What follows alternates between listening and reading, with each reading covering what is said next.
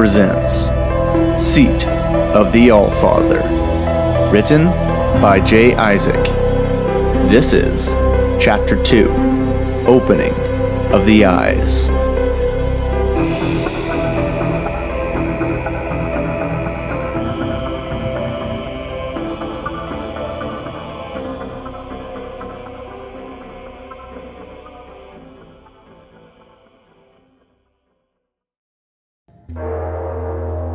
The first frost of the year.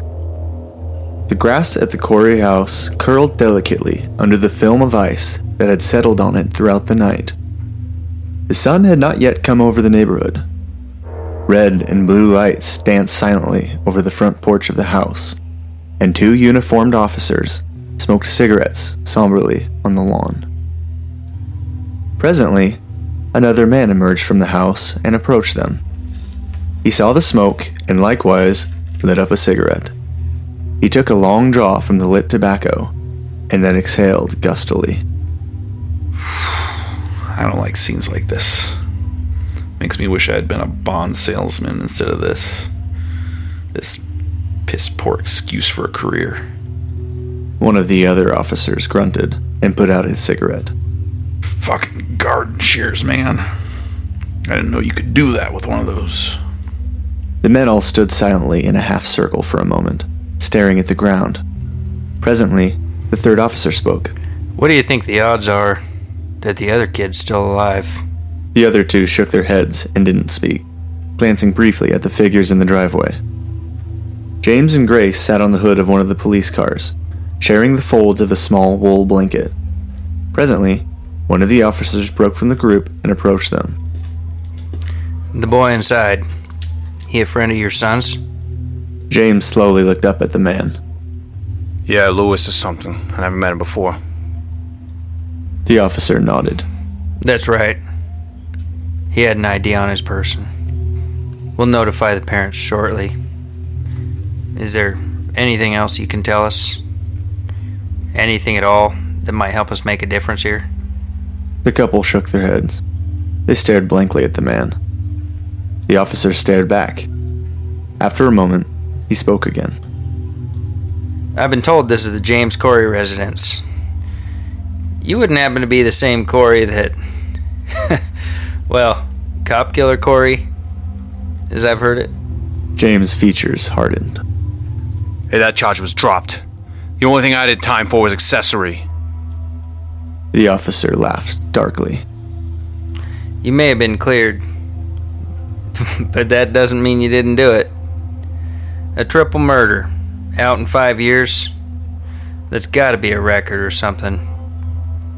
James stood up off the hood of the car, prompting the officer to step back a pace, instinctively moving his hand closer to his hip.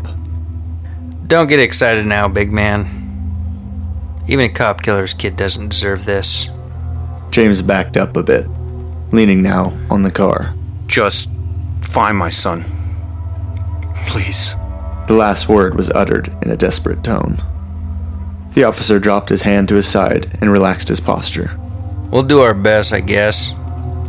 Now, if you'll excuse me, I need to make a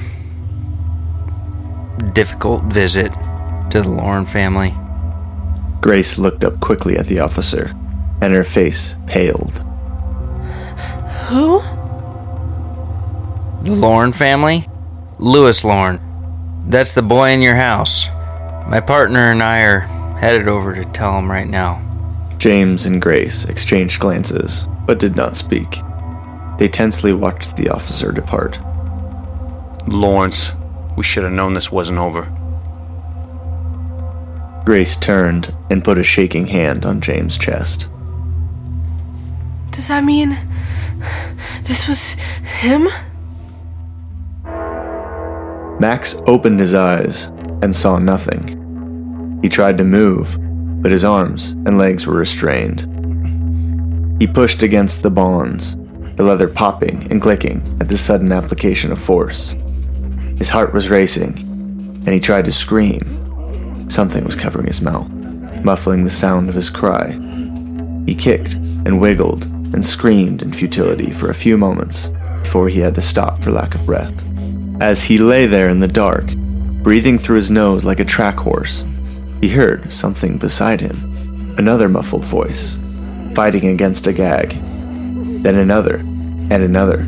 He was not alone. Max wondered if this was where he was going to die, and who it was that was going to die with him. Presently, he heard footsteps approaching, the sound vibrating up from the floor into his back.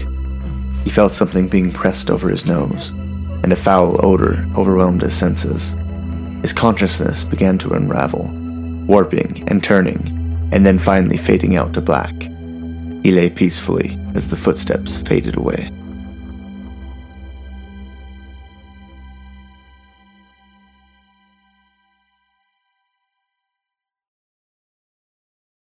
A slight breeze moved up the quiet neighborhood street, pushing a few dry leaves past the door stoop of an aging New England style house. A police car was parked out in front. Presently, two uniformed officers exited the house. They talked briefly amongst themselves on the porch and then left. The window curtains were pulled shut from within. A soft sound of weeping came from the residence, loud enough to be heard in the alley next to the house, where James crept quietly. He jumped the chain link fence that surrounded the property and then ducked into the backyard. As he approached the back door, he could hear a man's voice talking excitedly. I know it's hard right now, Sarah, but we have to fucking leave. I don't know why this happened, but it's it's not safe for us here. We'll go back to Phoenix. It's the only plan. Now, a woman spoke. But, but what about him? He hasn't told us we could leave yet. Think about what else he could take from us if we, we disobey. She broke down into crying once more. The man spoke again.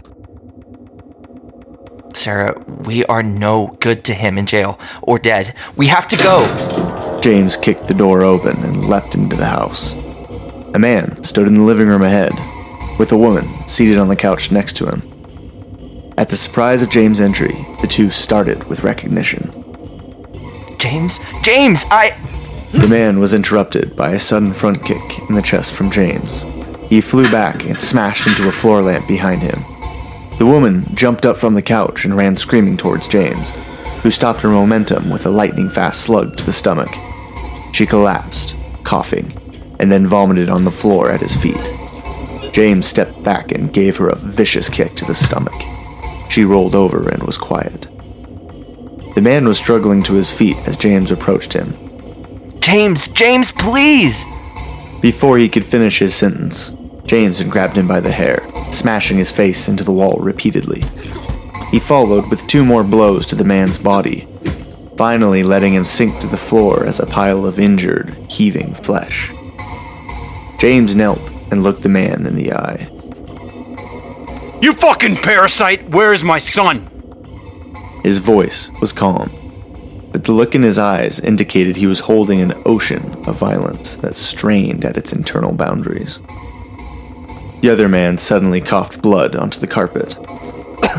I don't know. I didn't take him. That's my son dead at your house. You think I did that? As if you care. You can always get another one, right? That's what that's what daddy says. Where is he anyway? Where is your daddy?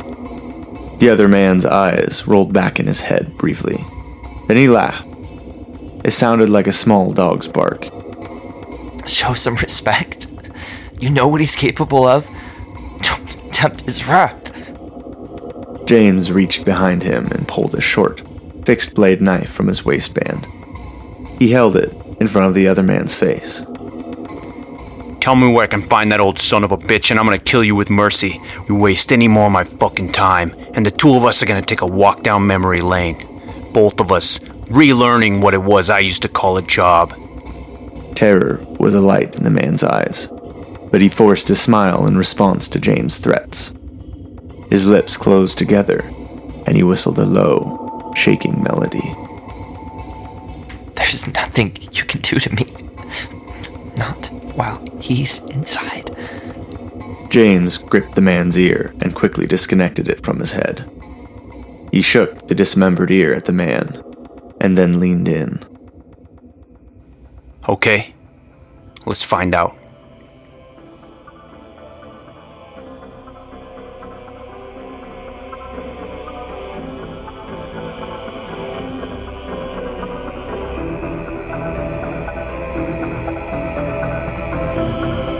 The end of Chapter 2. This has been Seat of the All Father. Join us next time for Chapter 3.